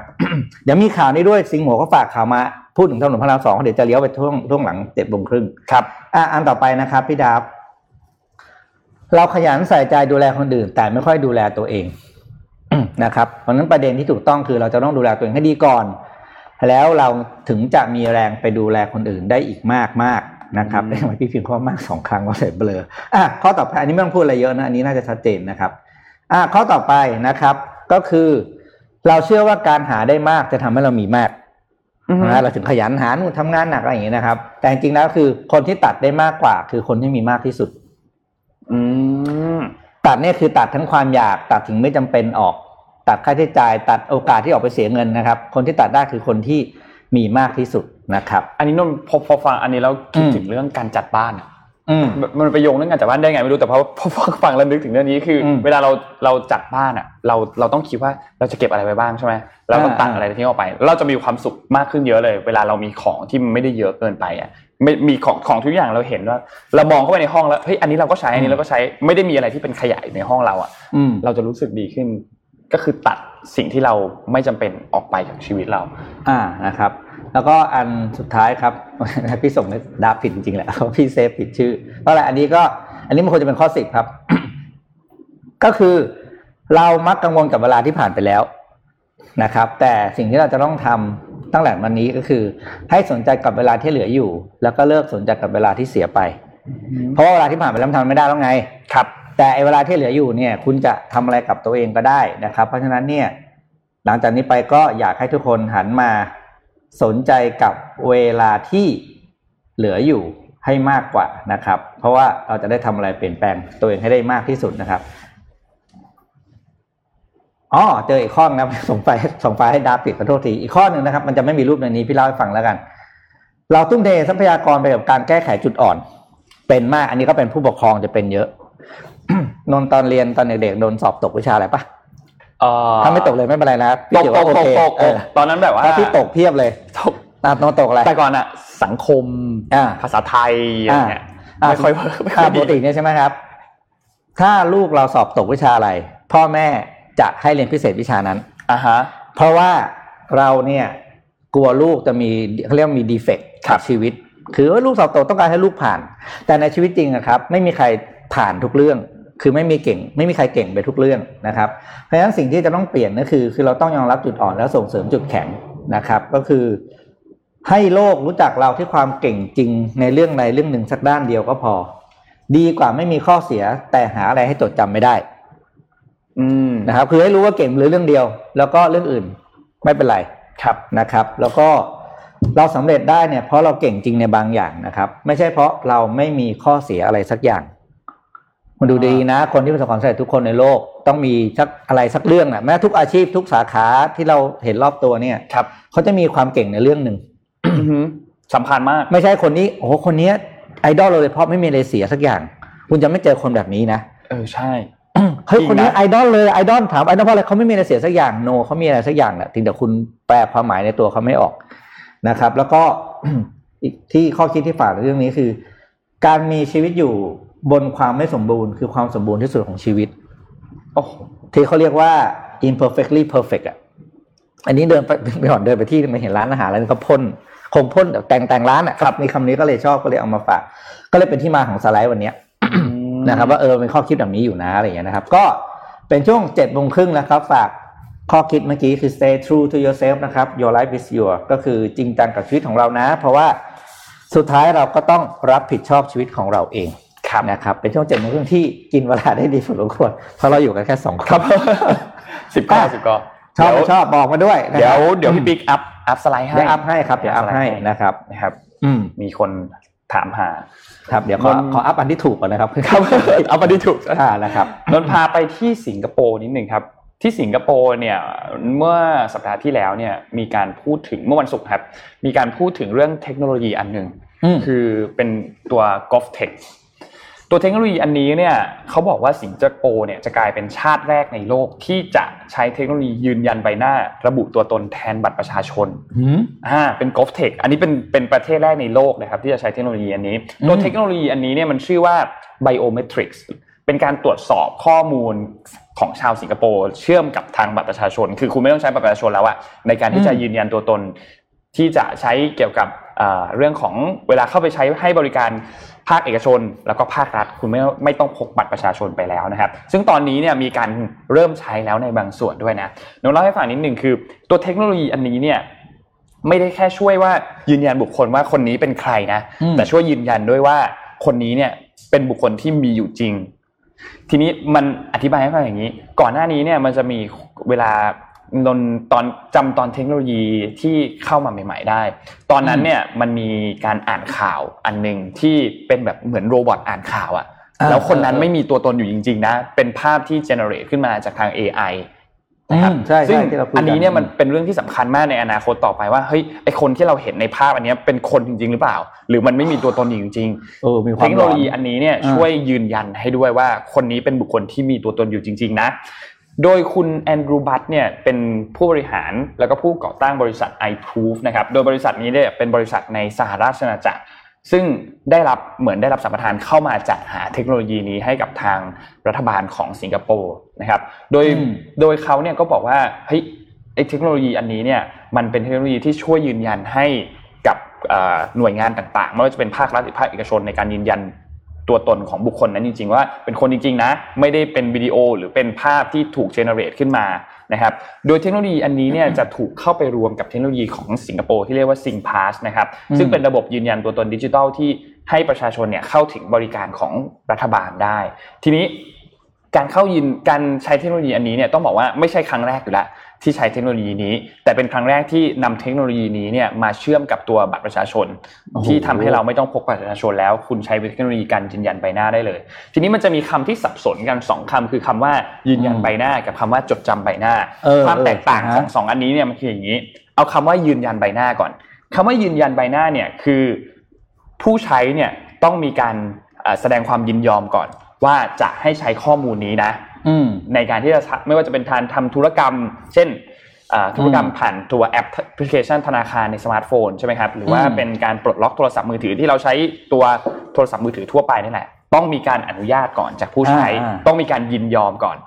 ถึงจะสามารถใช้อืมเจ้าเทคโนโลยียืนยันใบหน้าได้ ส่วนอีกอันหนึงคือตัวเทคโนโลยีจดจำใบหน้า เทคโนโลยีจดจำใบหน้าเนี้ยเราอาจจะคุ้นๆในหนังที่เป็นแบบว่ากล้องวงจรปิด แล้วก็ไปจับภาพผู้ร้าย เจออมเอ่อจับภาพโจรเจอเจอภาพนี้ แล้วก็ไอตัวระบบเนี่ยมันก็ค่อยแจ้งเตือนต่อไปยังอ่าสถานีตำรวจหรือแจ้งไปยังทางการว่าเฮ้ยเราเจอผู้ร้ายคนนี้แล้วนะอืมจากตัวกล้องวงจรปิดอันนี้ อันเนี้ยเป็นตัวเทคโนโลยีจดจำใบหน้าเพ ราะฉะนั้นตัวเทคโนโลยีจดจำใบหน้ามันก็เลยมีคนวิพากษ์วิจารณ์ว่าเฮ้ยมันไม่ผ่านการยินไม่ผ่านการเขาเรียกว่ายินยอมจากผู้ใช้อืมแต่ตัวเทคโนโลยีการยืนยันใบหน้าเนี่ยค่อนข้างที่จะได้รับความนิยม เพราะว่ามันผ่านการยินยอมจากผู้ใช้แล้ว มันก็ไม่ได้ผิดอืมกฎหมายไม่ได้อะไรแล้วนะครับเพราะฉะนั้นในเรื่องของความเป็นส่วนตัวเนี่ย มันก็เลยเหมาะสมก็เลยโอเคแล้ว เพราะว่าได้รับการยินยอมจากทางผู้ใช้นะครับ ทีนี้รัฐบาลในหลาย ๆ ประเทศเนี่ยก็ต้องบอกว่าเขาก็มีการเริ่มใช้เทคโนโลยีตัวยืนยันใบหน้าแล้ว แต่ว่าอย่างที่นนท์บอกว่ามันมีแค่ที่สิงคโปร์เท่านั้นที่จะผูกอืมตัวเทคโนโลยีนี้เนี่ยเข้ากับบัตรประชาชน เพราะว่ามันมันยังเป็นปัญหาอยู่นะที่คนที่ไม่ได้เข้าระบบ แล้วก็ไม่มีบัตรประชาชนเนี่ยอย่างเลือกตั้งสหรัฐรอบนี้เนี่ยมีคนมีปัญหากันเพียบเลย เพราะว่าเขาไม่มีบัตรยืนยันตัวตัวตนใช่ไหมอ่า เท่ากับว่าเขาสูญเสียสิทธิ์ในการเลือกตั้งเลยหรือเปล่า มันก็เลยอ่ามีมีการถกเถียงกันอยู่เหมือนกันว่าเฮ้ยมันจะต้องทำยังไง เพราะว่าอย่างในสหรัฐเนี่ยประชาชนเยอะมากนะที่ใช้ใบขับขี่อืมที่ให้ออกโดยรัฐบาลเนี่ยในการยืนยันตัวบุคคล เพราะว่าเขาไม่มีอืมบัตรประชาชนเขาก็เลยใช้ใบขับขี่แทนนะครับเพราะฉะนั้นเรื่องนี้ก็เป็นอีกเรื่องหนึ่งเหมือนกันที่มันจะต้องเอามาพิจารณา ตอนนี้เนี่ยสิงคโปร์เขาเริ่มใช้เทคโนโลยีนี้แล้วในสำนักงานสรรพากรในบางแห่ง ธนาคารบางแห่งเองก็เปิด ให้ลูกค้าสามารถที่จะเปิดบัญชีได้ โดยที่ใช้ตัวเทคโนโลยีการยืนยันใบหน้าในการเปิดบัญชีด้วยนะครับเออตัวดี g o f t e c h หลังจากนี้เนี่ยต้องบอกว่ามันเป็นเรื่องที่น่าติดตามมากนะอืมเพราะว่ามันเป็นเรื่องสำคัญมากนะคือคุณจะได้ไม่จำเป็นที่จะต้องมานั่งซีหลอกตัวเออเออไปบัตรประชาชนไหนก็สำเนาบัตรประชาชนทุกอืมที่อะ ในบางประเทศที่ g o f t e c h เขาพัฒนาไปแล้วมากๆเนี่ยมันถึงขนาดที่ออกกฎหมายมาเลยนะว่า ถ้าคุณมีการขอตัวเอกสารนี้จากประชาชนแล้วเนี่ยอืมคุณห้ามขออีกอืมขออีกประชาชนฟ้องได้เลยนะ ห้ามอืมขออีก เพราะว่ามันเหมือนกับว่าระบบเข้าไปแล้วเนี่ยมันเชื่อมกับทุกหน่วยงานแล้ว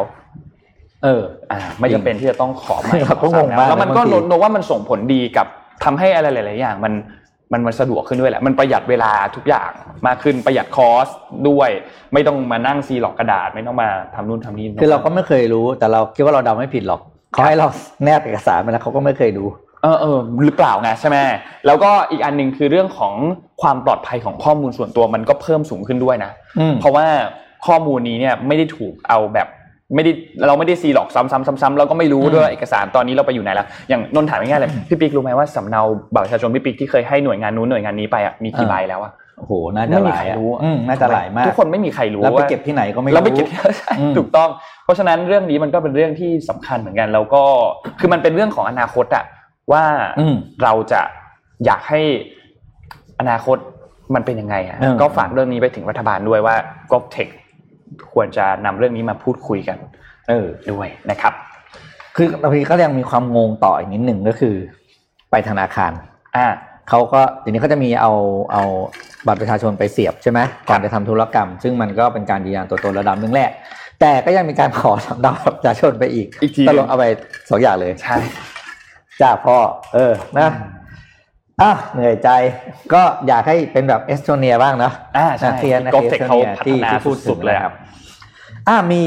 หนังสือมาเล่าให้ฟังเรื่องนึงนะครับ เป็นหนังสือที่ออกมาตั้งประมาณสิบปีแล้วล่ะ แต่ว่ายังทรงอิทธิพลอยู่นะครับ ก็เดี๋ยวขอภาพพี่แปดกับพี่เก้านะครับ หนังสือเล่มนี้ชื่อ different นะครับ เป็นหนังสือที่เขียนโดย อาจารย์ยองมีมูนนะครับ เป็น professor ชาวเกาหลีแต่อยู่ที่ Harvard นะครับ ซึ่งคนนี้เป็นต้องบอกว่าเป็น professor ที่ทรงอิทธิพลมากเคยได้รับ การเขาเรียกว่าคาดหมายแต่ผมก็ไม่ได้ตามตามประวัติท่านนะครับว่าเขาจะได้เป็นเป็นดีนของคณะบริหารธุรกิจที่ Harvard เลยนะครับ คือเขาเรียกว่าเป็นเป็นผู้ที่มีความสามารถมากนะครับ อาจารย์ยองมีเนี่ยเขียนหนังสือเล่มนี้ไว้นะครับ ชื่อ different นะครับ escaping from the competitive herd นะครับ ก็คือพูดเรื่องของการทำตัวให้แตกต่างนั่นเองพอดีเรื่องนี้เนี่ย หนังสือเล่มมันเขียนเรื่องของการประโยชน์ของการทำตัวให้แตกต่างเป็นยังไงนะครับหนังสือเล่มเล่าว่า ทุกปีเนี่ยบริษัทจะประเมินผลพนักงานใช่ไหมแล้วก็มีเกณฑ์ว่าพนักงานควรจะทำได้เท่านี้ถึงจะได้ A B C ก็ว่าไปใช่ไหมครับ อาจารย์นี่บอกว่าวิธีการประเมินแบบเนี้ยห่วย อืมเพราะว่าเรากำลังเอาทุกคนเนี่ย ขึ้นไปอยู่ในเกณฑ์เดียวกัน แปลว่าคุณกำลังทำทุกคนให้เหมือนกันครับ โดยเจตนา คือแปลว่ามันจะไม่มีความต่างอะไรเกิดขึ้นในองค์กรเลย เพราะว่าการประเมินที่ว่าเกณฑ์แบบนี้เซลล์ต้องถือว่าเซลล์ต้องเยี่ยมร้านค้าได้ยี่สิบคนต่อวันเฉลี่ยทั้งปี หรือว่าบัญชีต้องขี่เอกสารอะไรแล้วก็ว่าไปนะครับดอกเนี่ยการประเมินผลสำหรับแบบเนี้ยมันทำให้ทุกคนไปสู่สิ่งที่เรียกว่า ความเหมือนกันหรือความธรรมดานะครับ อืมหรือแม้กระทั่งฝ่ายการตลาดสุดท้ายบอกอยากจะเปลี่ยนแปลงอะไรต่าง ๆ สุดท้ายเราก็เจาะสินค้าใหม่แล้วก็เอาคอมพลีสินค้าคู่แข่งมาวางแล้วก็เบนช์มาร์กว่าเราจะต้องทำให้ไม่แพ้อันนี้นะอ่าฮะเนี่ยคือในของวิธีคิดบอกวิธีคิดพวกเนี้ยคือ สุดท้ายเราทำให้คนเราที่เกิดมาแตกต่างกันโดยธรรมชาติอยู่แล้ว กลายเป็นคอมมอดิตี้ก็คือกลายเป็นของโหลอะคือทุกคนอ่าทุกคนเหมือนกันหมดอะไรอย่างเงี้ยนะครับ คือหนังสือเล่มนี้แบบว่าโหดมากนะครับ ไอเดียคิดแต่ว่าแบบได้รับการยอมรับมาก เพราะฉะนั้นเนี่ยเขาถึงบอกว่าแทนที่เราจะไปพะวงว่าตัวเราเองเนี่ย เราแย่คนอื่นเรื่องไหนนะครับ เราสู้ ลืมไปซะ แล้วให้มาทุ่มเทและจริงจังกับสิ่งที่เราทำได้ดี และคนอื่นทำไม่ได้ แม้ว่าสิ่งนั้นมันจะดูเหมือนว่าเป็นสิ่งที่ไร้สาระก็ตามเลยนะครับ แต่ไอความไร้สาระในสายตาคนอื่นเนี่ย มันจะมีคนกลุ่มหนึ่งที่เห็นว่าสิ่งไร้สาระของเราตรงเนี้ยเป็นสิ่งพรีเมียมสำหรับเขาอ่าความต่างตรงเนี้ยแม้มันจะเป็นความต่างเพียงน้อยนิดหรือว่าคนดูบอกโอ้ยไอ้นี่อะไรนะประหลาดมากทำอะไรแบบเนี้ย แต่มีคนกลุ่มหนึ่งเสมอครับ ที่มองว่าความต่างตรงเนี้ยเป็นสิ่งที่พรีเมียม เพราะว่าคนกลุ่มเนี้ย value เรื่องนี้แต่เขาทำไม่ได้ อืม เพราะฉะนั้น ดันตัวเองด้วยจุดแข็งที่แตกต่างของตัวเอง เพราะฉะนั้นกลับมาที่เรื่องการประเมินผลเวลาประเมินผลพนักงานนะครับ อย่าให้น้ำหนักกับความสามารถที่ขาดไปครับ แต่ให้โฟกัสกับความสามารถเด่นๆที่เขามีอยู่แล้ว แล้วปรับการทำงานให้ เหมาะสม เช่น ย้ายแผนกของคนนั้น หรือแอดไซน์งานใหม่ที่เหมาะสมกับความเก่งกับของคนครับ แล้วก็เอาไอ้ส่วนที่เขาไม่ดีอะตัดออกตัวเขาด้วย ไม่ใช่แบบโยนงานใหม่เข้าไปอันเก่าไม่ตัดออกนะครับ professor Moon บอกว่าหนทางสู่ความสำเร็จนั้นไม่ใช่ทำตัวให้ดีเหมือนคนอื่น แต่คือการทำตัวให้ต่างจากคนอื่น หรือ be different นั่นเอง ความต่างอาจจะเป็นทั้งดีและไม่ดีนะครับ แต่ว่าอย่าลืมว่า การเป็นความไม่ต่าง มันคือ average และสิ่งที่เป็น average จะไม่เคยก้าวไปสู่จุดที่เป็นผู้นำอืมหรือสิ่งที่เป็นเขาเรียกว่า เป็นเป็น leading things อะคือครับไม่สามารถนำอะไรใครได้นะครับ ยกตัวอย่างหนังสือเนี่ยผมชอบมากที่ผมว่าจริงมากเลยนะนนท์ลองนึกดูแล้วกันนะ search หน้า Google จะมีช่องอยู่ช่องเดียวใช่ไหมแล้วก็มีหน้าหน้า Google Search จะมีไอ้อะไรนะบาร์ให้เรา key อะไรสักอย่างใช่ไหมครับแล้วมันก็เหมือนข้างบนก็เป็น service ข้างนี้หน่อย Gmail นิดเดียวอ่าฮะ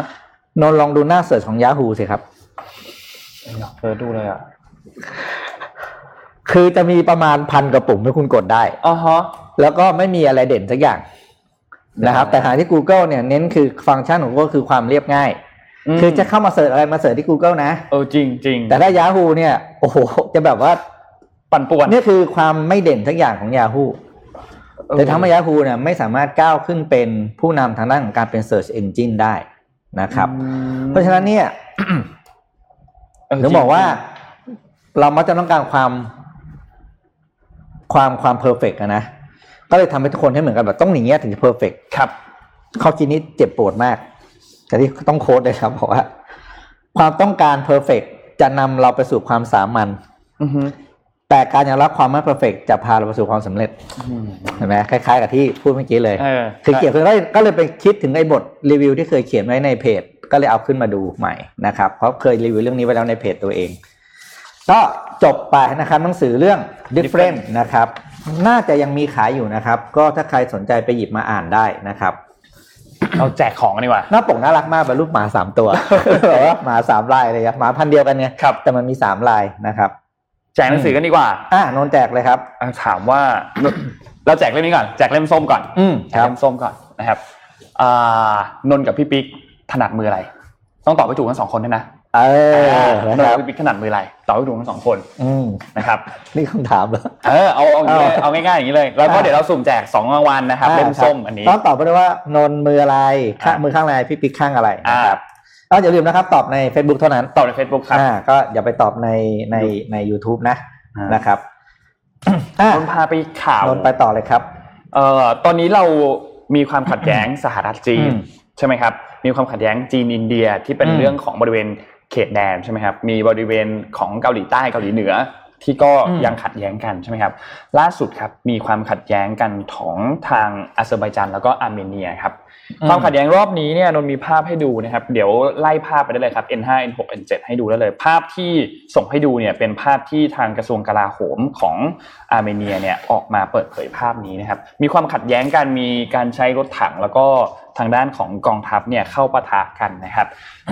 ความขัดแย้งครั้งนี้เนี่ยมันเกิดขึ้นจากทางของอาร์เมเนียแล้วก็อาเบอาอาเซอร์ไบจันเนี่ยในภูมิภาคนากอร์โนคาราบักนะครับ ตัวภูมิภาคตัวนี้เนี่ยเป็นภูมิภาคที่ต้องบอกว่าหลาย ๆ ประเทศเนี่ยยอมรับว่าเป็นของทางด้านอาเซอร์ไบจันนะแต่ว่าทางด้านอาร์เมเนียเนี่ยก็เหมือนกับว่าแยกตัวออกมาจากตรงบริเวณพื้นที่นี้ แล้วก็ทั้งสองฝ่ายนี้เนี่ยโจมตีกันไปกันมา โดยที่ทั้งสองฝ่ายเองก็บอกว่าอีกฝ่ายโจมตีก่อน นะครับก็ก็แล้วก็ตอนนี้เนี่ย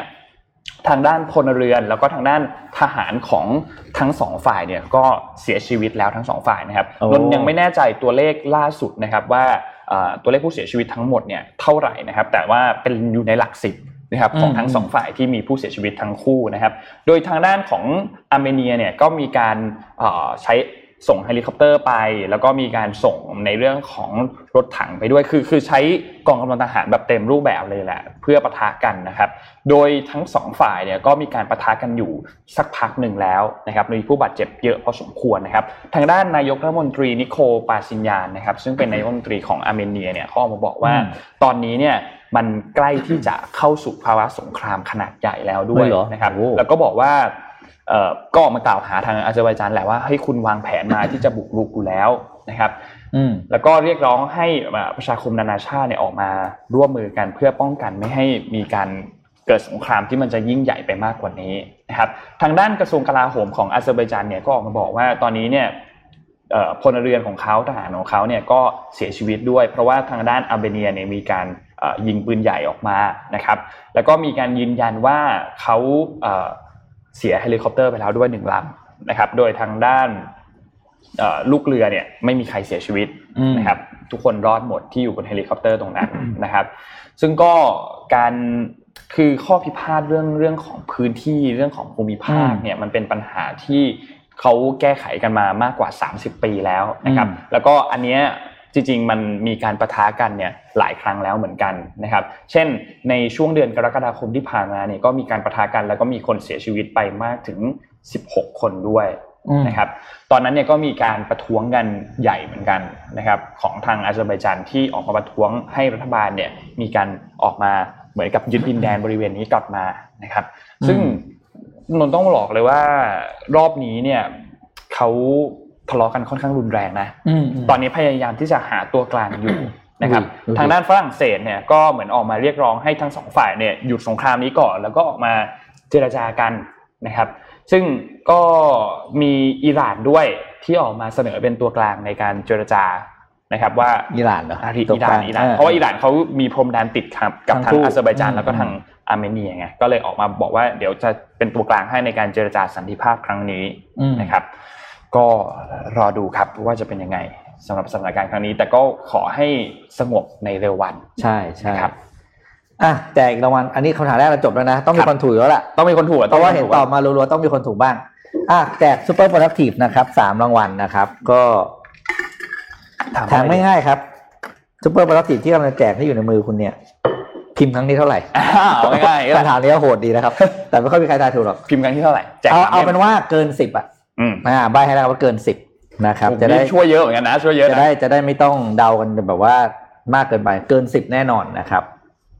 อ่าสามเล่มนะครับสามเล่มก็เป็นที่ระลึก Super Productive หนึ่งปี นั่นเท่ากับว่าหมดเวลาแล้วนะครับสำหรับคำถามแรกอ่าใช่เฉลยหน่รับตอบฮะคำถามที่สองได้เลย ก็คือพี่ถนัดขวาอ่านนท์ถนัดซ้ายครับ อ่านะครับโอเค เราเข้าช่วงข่าวบันเทิงกันข่าวบันเทิงดีกข่าวบันเทิงเมื่อวานนี้ก่อนจะไปบันเทิงนิดนึงอ่านะครับ คือเมื่อวานนี้อันนี้อันนี้บันเทิงไม่ออกแต่ว่าเป็นเรื่องจริงจังที่ต้องบอกว่าออกมาชื่นชมนะครับ ขอภาพ P2 ครับผม P2 ก็คือคุณแซนดราพิชัยนะครับ ก็เป็นซันดราพิชัยเป็นซีอของ Alphabet เนาะ Google นะครับ ได้ออกมาพูดประโยคสั้นๆนะครับ ก็แต่มีมีให้เราส่งพลังมากก็คือประโยคที่เขาพูดคือ we are not going back in time ก็คือเป็นประโยคนี้มันเป็นประโยคที่เขาให้สัมภาษณ์ในเรื่องของนโยบายของ Google นะครับ ที่จะออกมารณรงค์และสนับสนุนเขาเรียกว่าต้องไม่ใช่สนับสนุนเขาเรียกว่าสนับสนุนการต่อต้านครับการประพฤติตัวอย่างไม่เหมาะสม หรือเขาเรียกว่า sexual misconduct ในที่ทำงานนะครับ เพราะว่า Google ก็เป็นหนึ่งเป็นหนึ่งในอีกหลาย ๆ บริษัทที่มีปัญหาเรื่องนี้อืมนะครับที่เป็นผู้บริหารระดับสูงนี่มีการประพฤติตัวไม่เหมาะสมไม่ว่าจะใช้เขาเรียกกำลังข่มขู่อะไรต่าง ๆ สารพัดเนี่ยนะครับ แล้วก็ทาง Alphabet เนี่ยเมื่อวันอาทิตย์ที่ข่าวมาเนี่ยก็ได้แจ้งว่าได้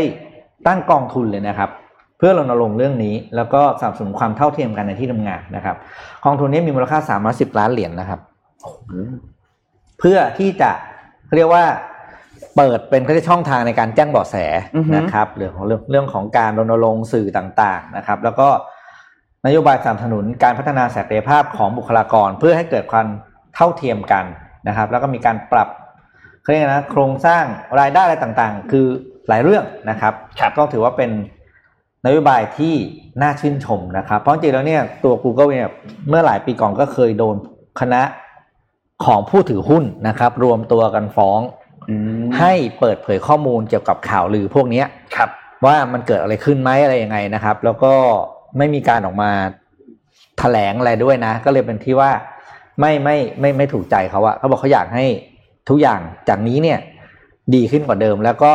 ไม่กลับไปเป็นเหมือนที่เคยเป็นอีกแล้วอ๋ออันนี้ก็เลยต้องบอกว่าต้องต้องขอชื่นชมเลยนะครับ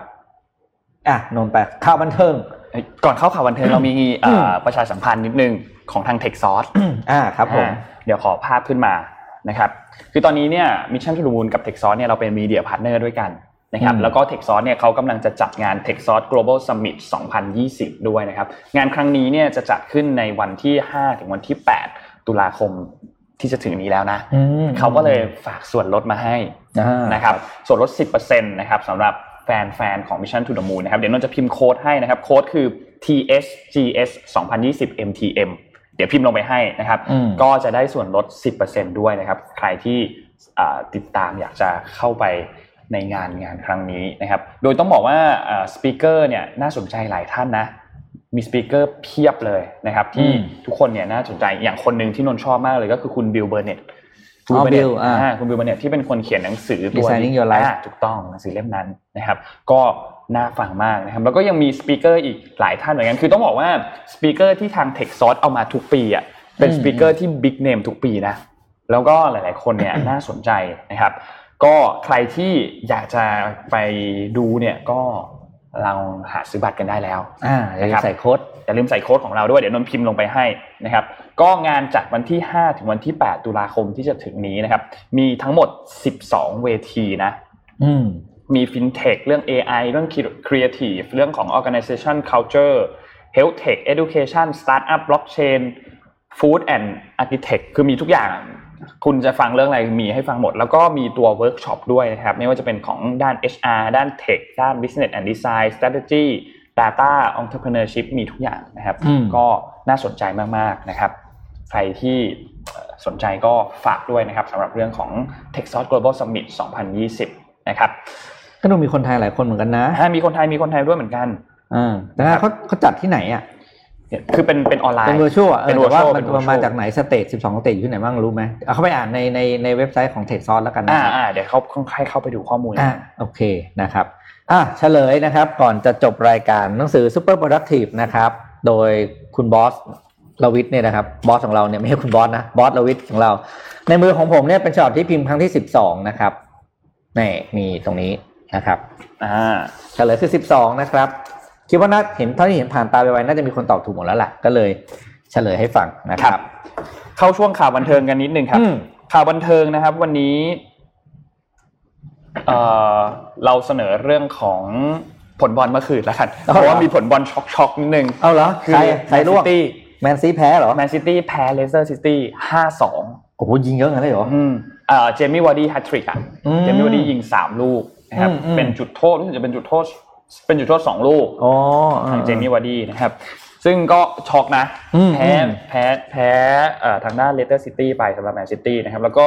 สเปอร์เมื่อวานนี้สเปอร์นั้นเนี่ยเสมอด้วยอ๋อเสมอหนึ่งหนึ่งกับทางนิวคาสเซิลยูไนเต็ดนะครับอืมแล้วก็เมื่อวานนี้บาร์เซโลนาชนะนะบาร์เซโลนาชนะ 4-0 เมสซี่ลงเปล่าเมสซี่ลงยิงด้วยอ่าเมสซี่ยิงลูกหนึ่งนะครับ ก็อืมเราก็รายงานผลบอลคร่าวๆประมาณนี้แล้วกัน เพราะว่าตลาดใกล้ปิดแล้ว ตลาดปิดวันที่ของอังกฤษเนี่ยปิดวันที่ห้าอืม นะครับเพราะฉะนั้นใกล้แล้วรอดูว่าจะมีการซื้อตัวกันอีกแค่ไหนนะครับสำหรับทุกอืมสโมสรนะครับ ก็ฝากกันด้วยนะครับอ่าวันนี้คิดว่าเอคฟรบเฟกต์ถ้วนมาพอดีเอฟเฟกต์มาเดี๋ยวน้องพิมพ์โค้ดลงไปให้นะครับโคเทคซอสนะครับโค้ดเทคซอนนะครับอะครบถ้วนวันนี้นะครับ เราอยู่กันสองคนก็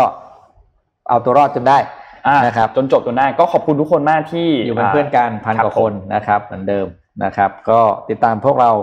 ได้ใหม่ในวันพรุ่งนี้นะครับ แล้วก็วันนี้ขอให้เริ่มต้นสัปดาห์แห่งการทำงานอย่างมีความสุขนะครับครับสวัสดีครับ สวัสดีครับ Mission Daily Report